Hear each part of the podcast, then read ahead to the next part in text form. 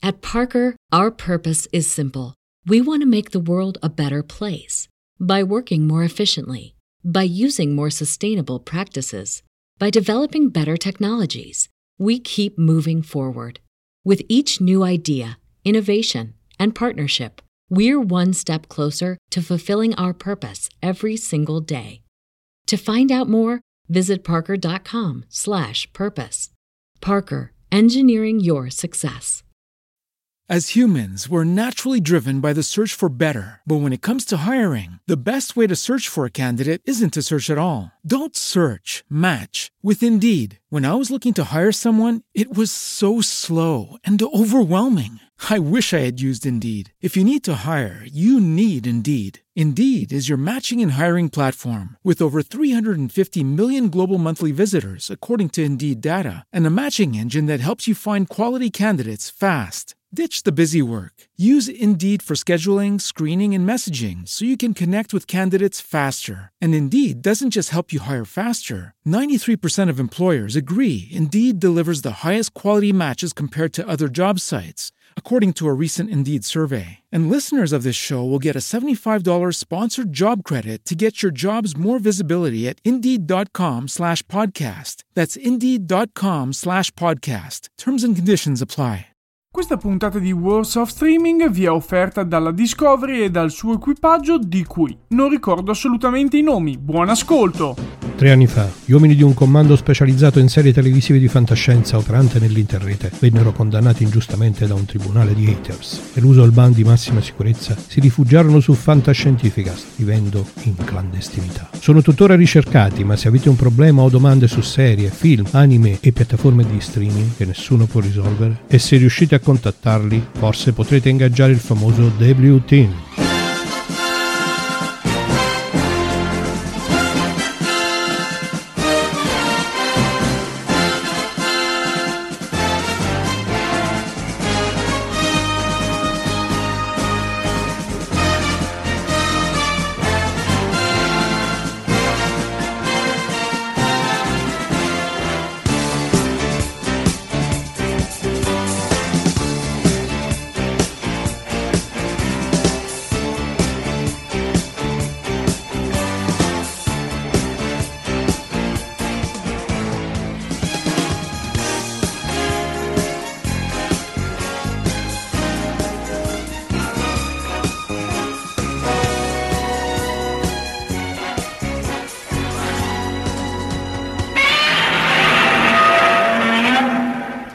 Ben ritrovati amici fantascientifichini, in questa puntata sul filo della normalità vorrei parlare di un po' di cose, tra cui la riapertura dei cinema e il mio ritorno in sala per tirare fuori bellissime recensioni. Ma prima di tutto questo una parte che potete sentire solo e soltanto qui sulle frequenze podcastiche di Fantascientificast dove Omar vede, provvede e ci osserva tutti che sia uno dei famigerati grigi?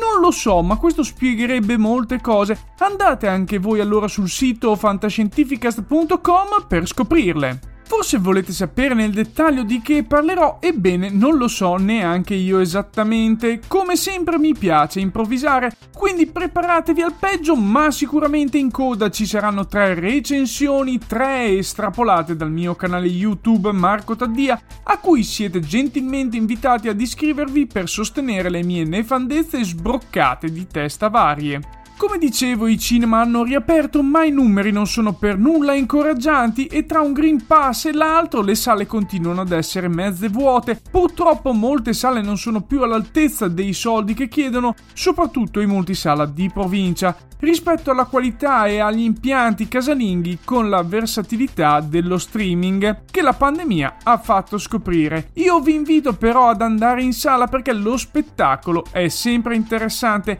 Io per sostenere il cinema ma sto pure organizzando una trasferta all'IMAX più vicino, quello di Orio al serio, e sarà un'esperienza anche solo arrivarci per poter vedere Dune. Sì, Dune, ecco di che volevo parlarvi. All'uscita di questo podcast sicuramente l'avrò già visto, è solo la prima parte e qualcosa di già trapelato dal Festival del Cinema di Venezia, ma io ho qualche dubbio sul fatto che facciano la seconda parte, inizio ad avercela. Ma non disperiamo e vediamo cosa ci combina Vinnelli Villeneuve, nella speranza non si perda nei suoi paesaggi.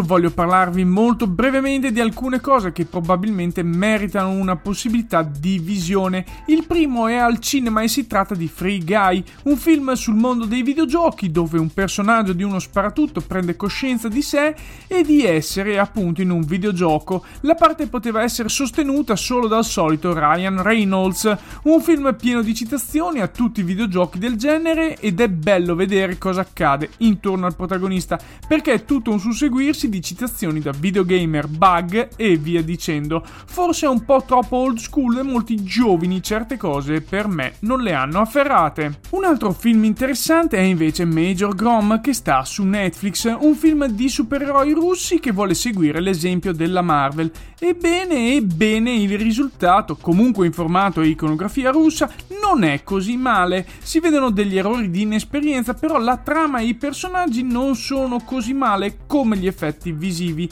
e la visione anzi può riservare un po' di sorprese. Su Netflix è arrivato pure un film animato sui Witcher e devo dire che non è male, si tratta di The Witcher Nightmare of the Wolf ed essendo un prequel può anche essere visto come standalone, narra le vicende prima del nostro Gerard e sicuramente aiuta i meno esperti a capire bene questo mondo e la saga dei videogiochi. Ultimissimo consiglio riguarda invece Boss Level disponibile su Prime Video è una classica storia di loop temporale, però con protagonista il buon Frank Grillo in versione spacca tutto, ma che si prende poco sul serio. Un film che seriamente non dice nulla di nuovo, ma che si fa guardare. Solo il finale è inutilmente messo lì per irritare, secondo me. Giusto giusto, sta per uscire Fondazione su Apple TV Plus e io ho deciso di farmi la settimana gratis per vedere il primo episodio e sapere di che morte dovrò morire, perché sia ormai chiaro che si dovrà morire per la visione di questa serie tratta,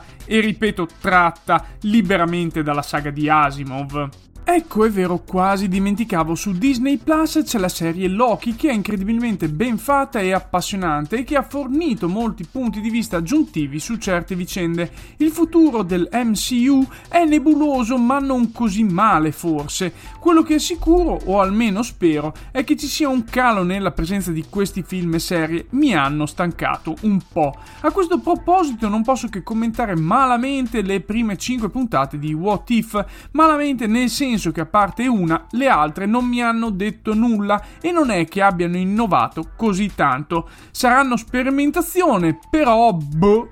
Aspettate, aspettate un attimo, devo parlarvi pure della seconda stagione di Lower Decks e la novità non è tanto buona. Questi episodi hanno perso quel qualcosa che la prima stagione incarnava benissimo, lo spirito alla ricche e morti, mentre questa è più scialba, senza mordente e piena di citazioni che ammetto non mi fanno divertire chissà quanto. Un peccato sperando però che si riprenda e torni come la prima stagione. Adesso è veramente tutto, il vostro M chiude, passa la parola a tre recensioni Suicide Squad, Evangelion 3.0 più 1.0 e infine Shang-Chi tutte coi relativi spoiler. Ritorno quindi sul mio marcotadia.net e canale YouTube dove vi aspetto sempre a braccia aperte pronto a stritolarvi. Un saluto ad Omar che manda avanti la baracca di Fantascientificast con sapiente maestria e un saluto a tutti voi fantascientifichini che continuate ad ascoltarmi e in alcuni casi venerarmi come fosse uno dei creatori di Creators the Past. Alla prossima, ciao! Just a small town girl, living in a lonely world. She took the midnight train going anywhere. Just a city boy, born and raised in South Detroit. He took the midnight train going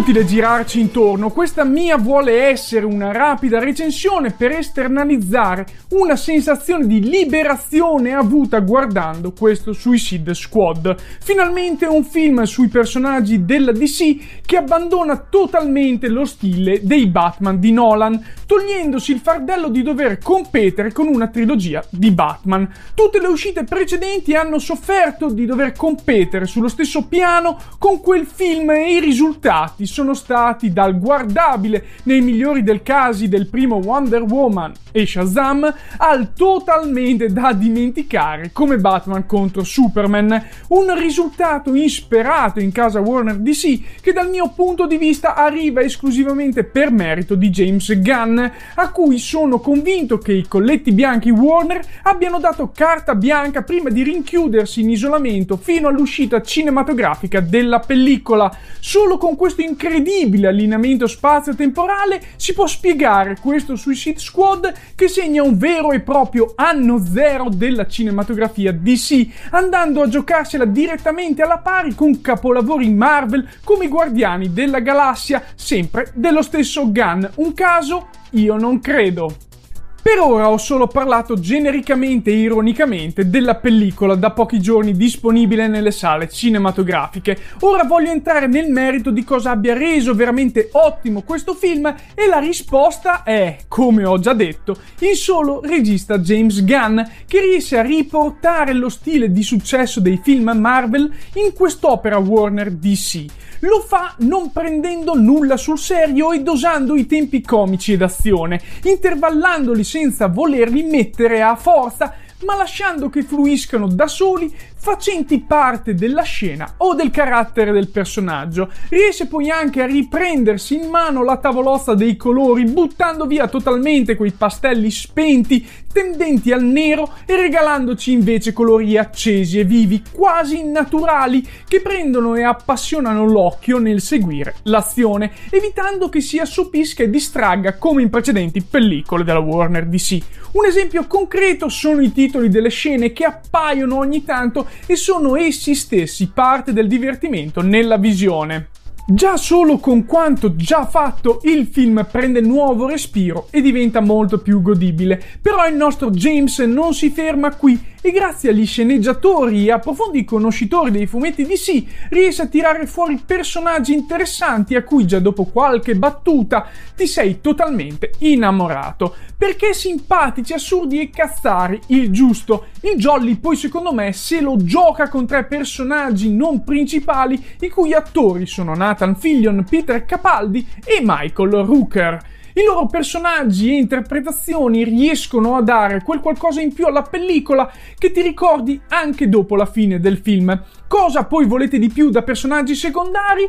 Quelli principali invece sono stati tutti ben gestiti. Darley Quinn che è molto meglio in questo film che nel suo dedicatole. Bloodspot che prende letteralmente spessore con Idris Elba che non si prende minimamente sul serio. Abbiamo anche Polka Dot e Ratcatcher che sono subito simpatici risultando ottimi comprimari. Sul personaggio di John Cena invece sono in una posizione ambigua. Il personaggio mi è piaciuto ma Cena è una cosa inguardabile dal punto di vista attoriale. Stona fin da subito. Riguardo il re squalo non vedo l'ora di vederlo con la voce di Stallone perché deve essere qualcosa di troppo divertente. Prima di procedere con la trama è giusto menzionare gli incassi del primo weekend di programmazione, meno di 26 milioni di dollari che già hanno sollevato incredibili polemiche. I fattori di questa apparente debacle sono probabilmente molteplici, dal ranking vietato ai minori che gli è stato dato in USA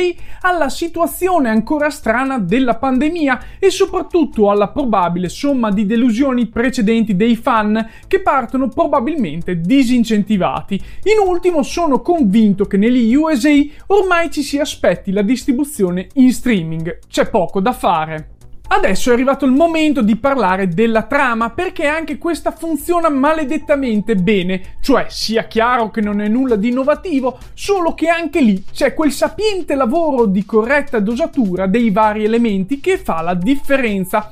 Dopo un primo momento di presentazione di vari Savant, Capitan Boomerang, Blackguard, Javelin, TDK, Harley Quinn, Mongal e la donnola Weasel, si viene buttati subito nel mezzo di un'operazione della squadra suicida senza sapere quale sia il fine. Si arriva quindi su una spiaggia dell'isola di Corto Maltese dove la donnola ci dà subito una sorpresa. Inizialmente pensavo che la donnola stessa fosse interpretata da Taika Waititi, ma poi si vede che interpreta il padre padre di Ratcatcher. Ora mi prendo un momento per dirvi che attiverò l'area spoiler, quindi se ne avete a basta prima di uscire dal video ricordatevi di mettere mi piace, di iscrivervi al canale e attivare la campanellina se non lo aveste già fatto. Commentate anche con la vostra impressione sul film e condividete questo mio video sui vostri social. Una cosa semplice per voi che mi fa capire che avete apprezzato questo video. Ora preparatevi perché senza il benché minimo effetto speciale si entra nell'area spoiler.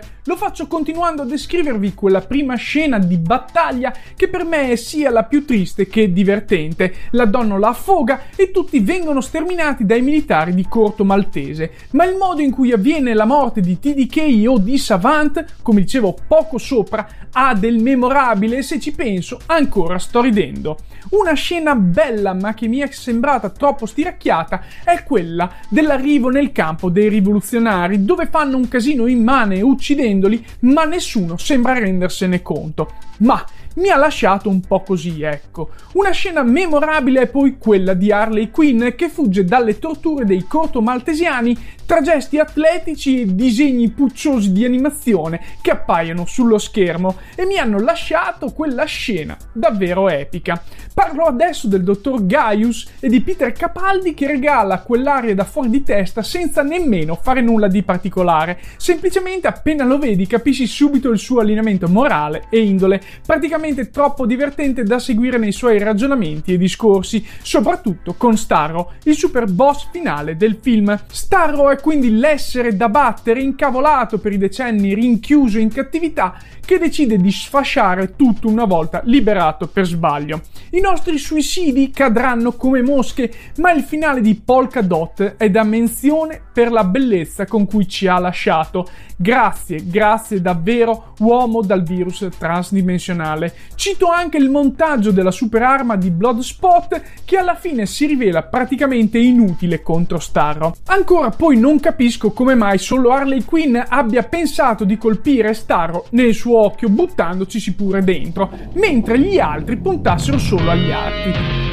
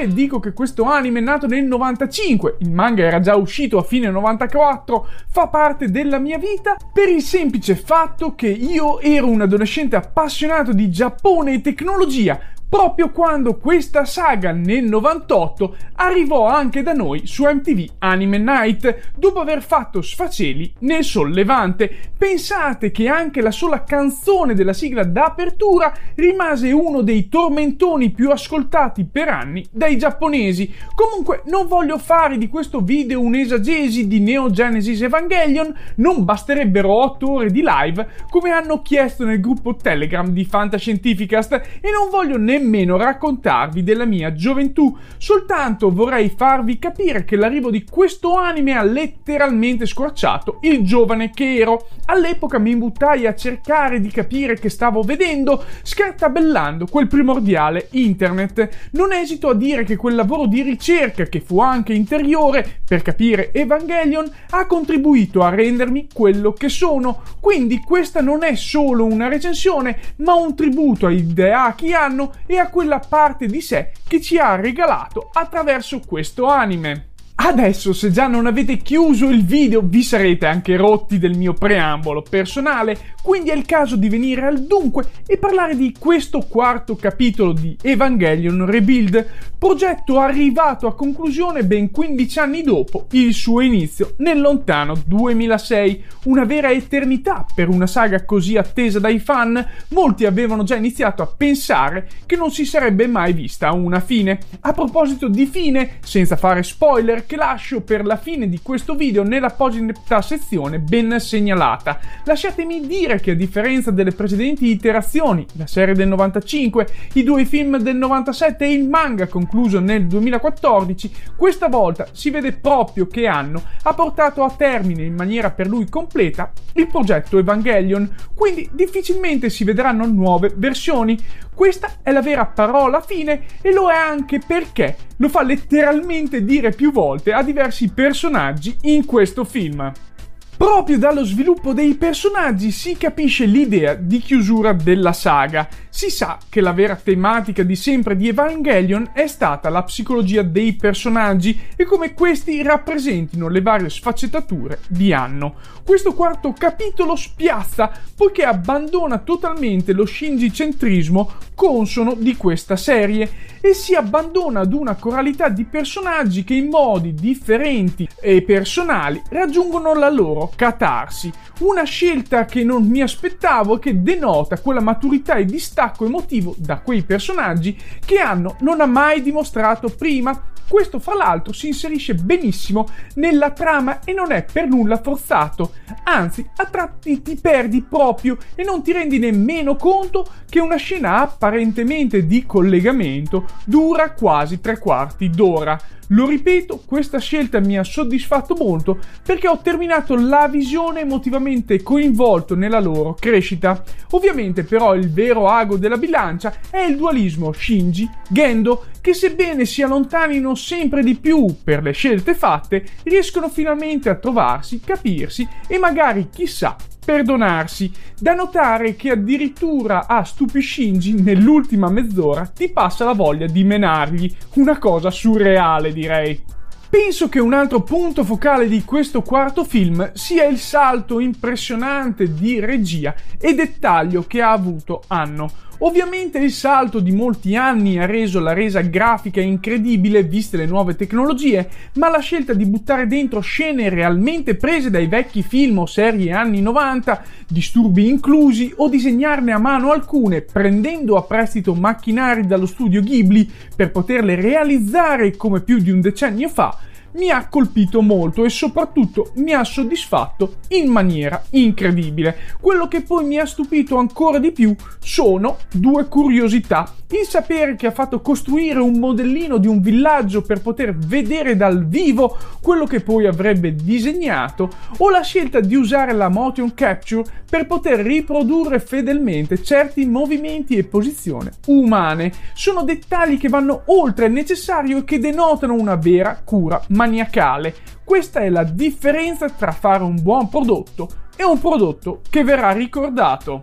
Qualcosa però in questo quarto capitolo la si doveva pure andare a perdere. Una di queste cose è sicuramente il simbolismo esoterico religioso che cambia peso all'interno della pellicola. Provo a spiegarmi. La posizione della Zele, il progetto di perfezionamento dell'uomo, la raffigurazione degli Eva, le sontuose immagini con l'albero della vita e via dicendo ci sono e come, ma quello che ho percepito è il fatto che non si siano più così preponderanti.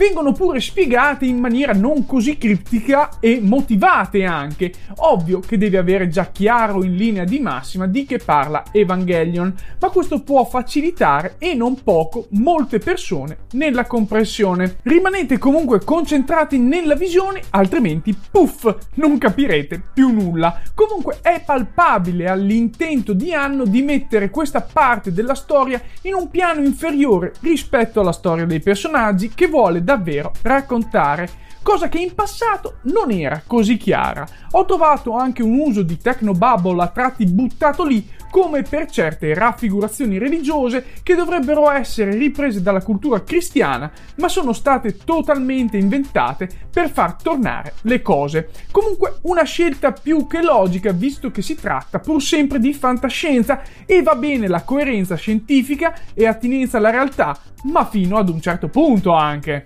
Quello che però è importante è cosa lascia al mondo dell'animazione quest'opera. Si tratta sicuramente di un lavoro di crescita emotiva e personale, ricerca di cambiamento dei soliti paradigmi, miglioramento delle tecnologie e sperimentazione, con infine un grandissimo trollaggio dei fan per un quarto di secolo. Personalmente invece quest'opera mi ha fatto capire i problemi degli altri e rafforzato la convinzione che non si sia mai davvero soli. Una serie che non dimenticherò di certo e che anzi mi porterò sempre dentro. Sicuramente un vero salvagente per anno che non ha mai nascosto i suoi problemi personali riversati nella serie. Più in generale questa serie ci ricorda di fermarci a pensare a noi stessi e alle persone a cui vogliamo bene. Ma ora, prima di passare agli approfondimenti sulla trama, vorrei ricordarvi la live fatta sul canale di Marco Casolino venerdì scorso per approfondire la fisica di Evangelion e tanti altri dettagli su questa saga. Adesso però dovete proprio mettere obbligatoriamente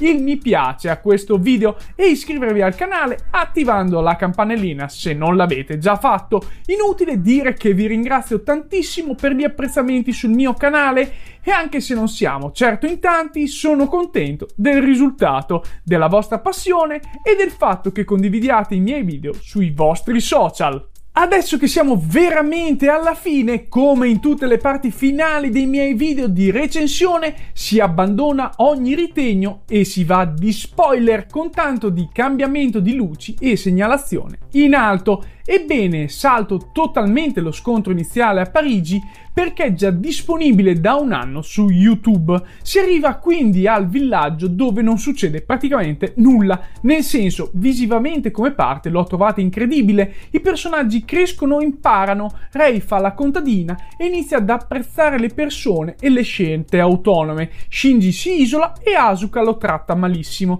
Vediamo Toji, la capoclasse e Kensuke invecchiati che vivono comunque una vita felice. Parte indubbiamente rilassante con anche la scoperta del figlio di Misato e Kaji. Però l'ha tenuta lunghissima e a tratti mi è sembrata fin troppo monotona e ripetitiva. Sfoltire, sfoltire, dai, su!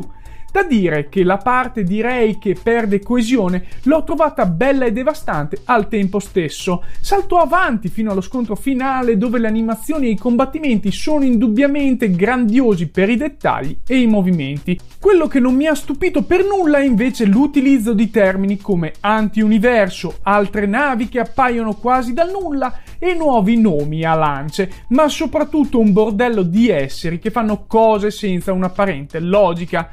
Insomma, le classiche scene di saturazione sia visiva che vocale con termini a raffica che Anno si diverte a mettere per spiazzare tutti. Vi siete poi domandati con che risorse personale la Nerve abbia fatto tutto quello visto il mondo devastato? Uno dei tanti misteri che rimarranno risolti. Ammetto però che mi sia piaciuta, ma ci è voluto tempo per vederne le sfumature. Qui comunque trovano conclusione tutti i personaggi, ma a differenza di film e serie, Rizuko e gli altri ex Nerv hanno praticamente pochissimo spazio e mi è dispiaciuto un po' visto il tempo perso prima. Misato alla sua conclusione di sacrificio entrando nell'occhio di Rei per dare a Shinji la lancia e fermare il Force Impact, ma anche lì mi è parsa quasi costretta dalla sua posizione e mentalità giapponese. Tutto si chiude quindi con i problemi della famiglia Ikari in un finale che è palesemente una riedizione più elaborata, comprensibile e matura di quella della serie. Qui l'antiuniverso, che non ha significato alcuno, assume la funzione di poter distaccare le discussioni e i combattimenti dalla realtà. Vedere gli Eva lottare nei teatri di posa che ricordano realizzazioni alla Godzilla o nelle stanze del cartone stesso sono state per me una trovata ottima. In questa fase inizia la sperimentazione, quindi scene originali dei vecchi film e anime si susseguono a bozzetti animati, a scene reali e a nuove animazioni fino a sfociare nel finale in cui si vedono i personaggi animati che abbandonano le loro vesti ed entrano nel nostro mondo, per l'esattezza nella cittadina di Ube, che sarà ora meta di un mio prossimo viaggio in Giappone.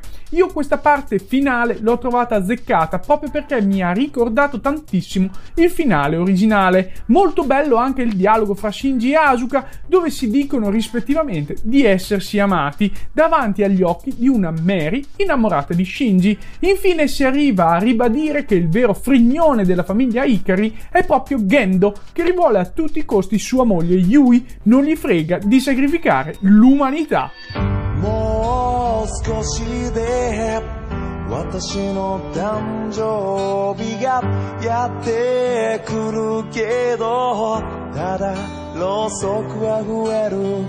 Mie hidari e no shikakaru mono. no バランスの中で心は揺れる。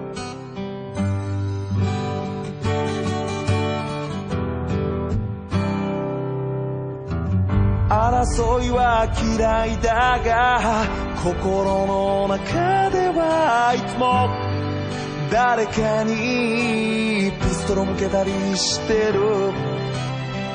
人を突き落としても上がりたい表彰台。何かが欲しくて何かを目指して。誰もが現代に満ちる目を探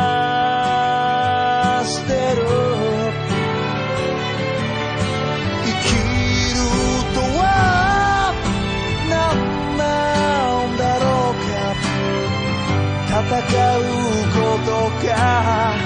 戦いを避けることか。正しさとは何なんだろうか。間違うことか。見失わぬことでしょうか。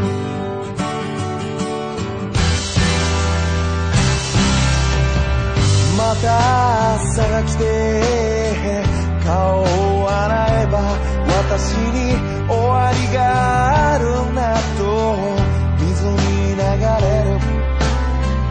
悔しいくらいにかっこよくいたいああ悔しいくらい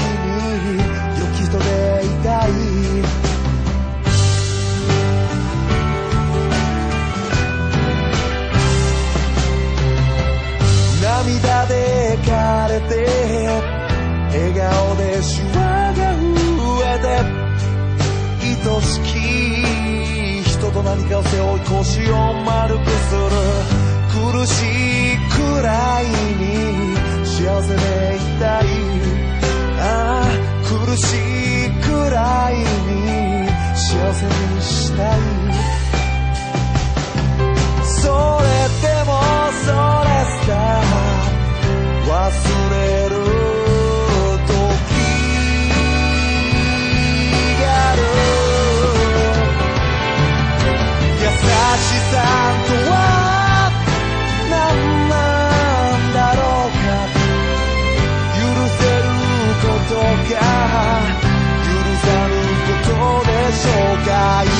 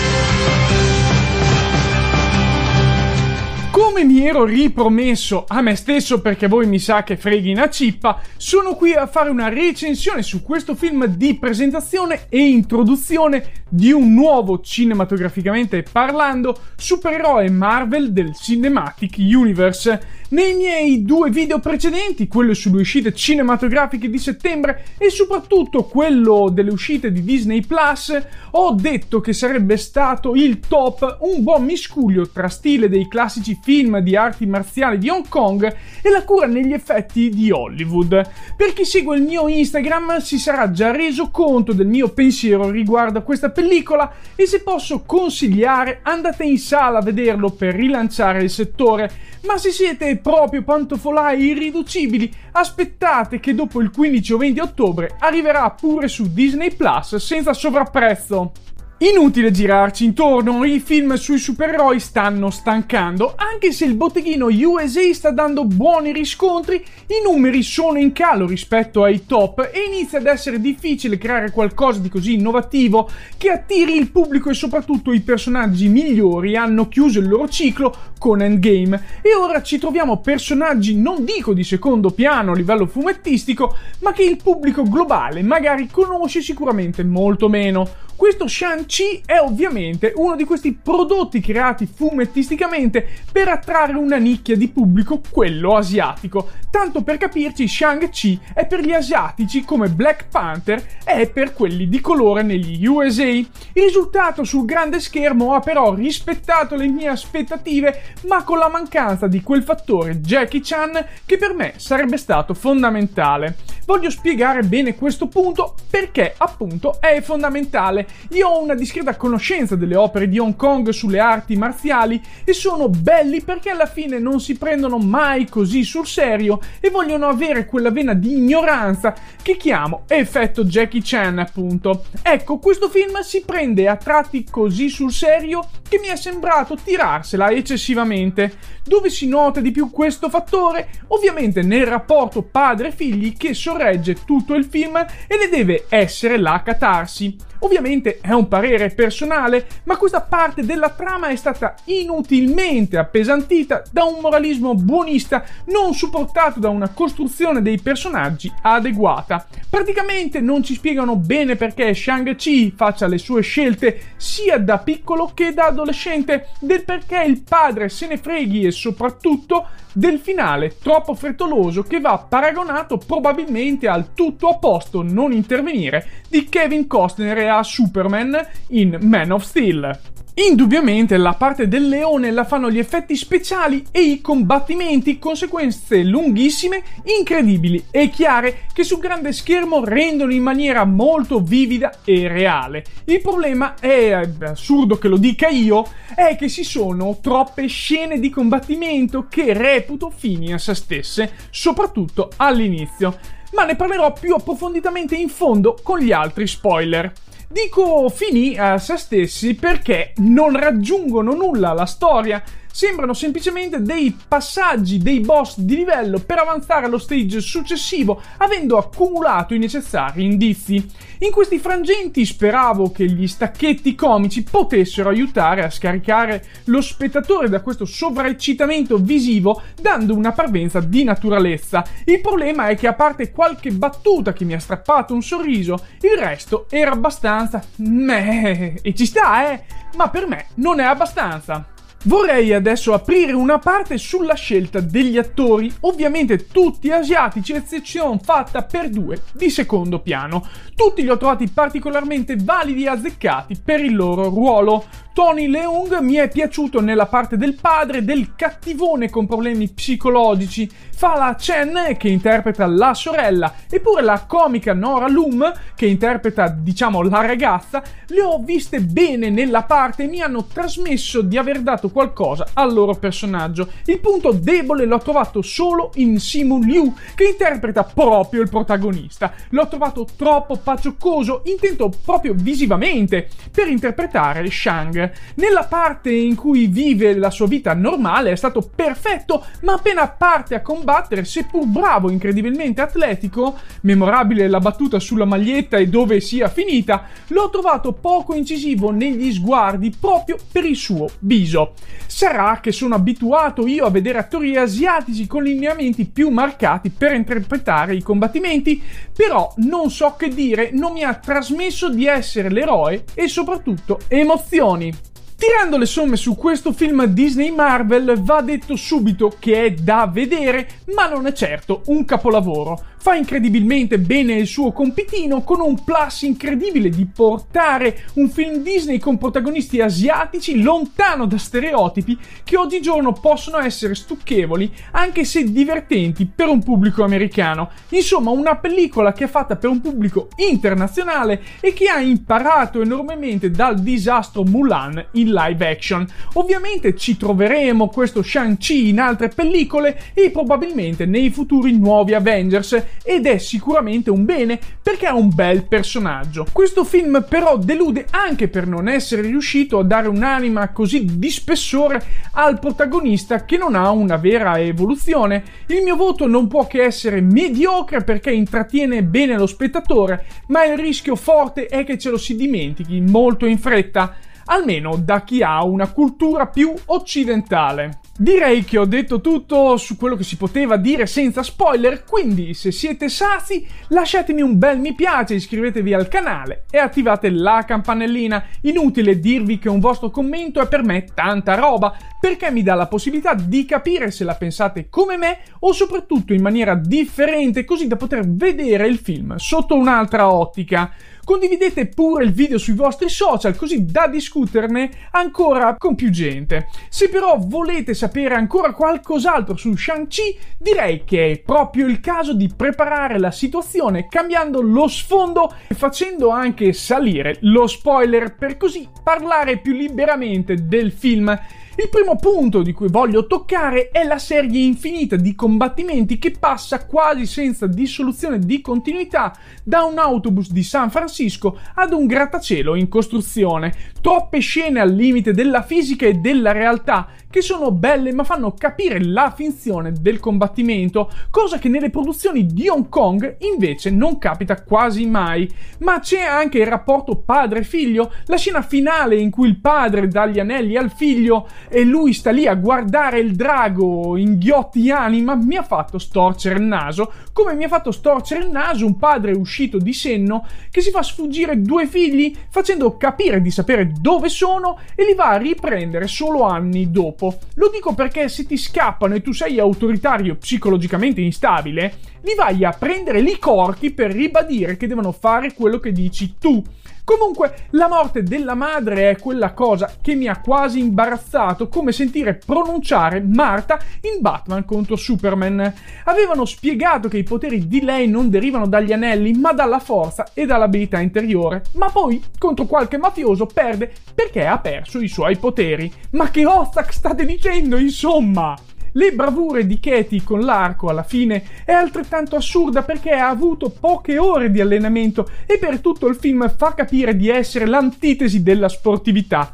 Gli unici personaggi che veramente si salvano sono il mandarino di Iron Man 3, perché Ben Kingsley non si tocca, e il ragno polloso, che ha un po' una faccia da culo, ma, ma è simpatico, eh? Che dire, cioè non avevate notato questa sua somiglianza con la faccia? Per il resto il vero problema della trama è che non c'è un vero super cattivo. Il padre sì, è un cattivo millenario, ma in questo caso è solo impazzito per amore, un po' come Gendo in Evangelion. E il vero boss finale è un altro che sbuca fuori all'ultimo e con cui non si empatizza proprio. Sono quelle scelte che spaccano i film, vedasi Star Trek Into the Darkness. Parliamo invece di Abominio che riappare a grugniti e cazzottoni. Vedremo come lo vorranno usare nei prossimi film e anche, se la vedo dura, nel prossimo Doctor Strange magari farà una comparsata. Ma qui è stato proprio buttato lì.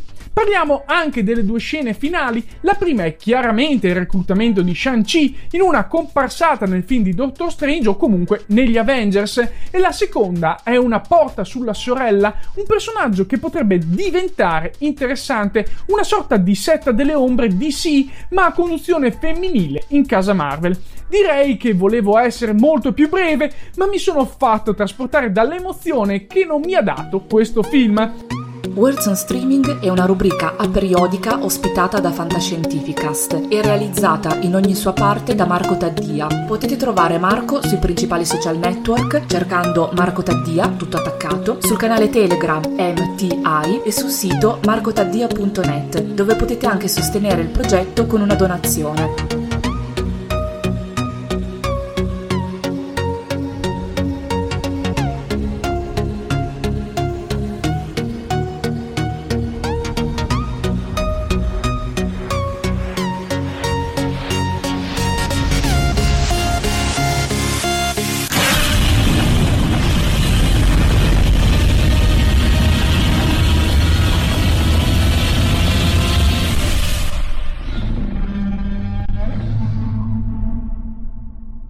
Avete ascoltato Fantascientificast, podcast di fantascienza e cronache della galassia, da un'idea di Paolo Bianchi e Omar Serafiti, con il contributo cibernetico del Cylon Prof Massimo De Santo.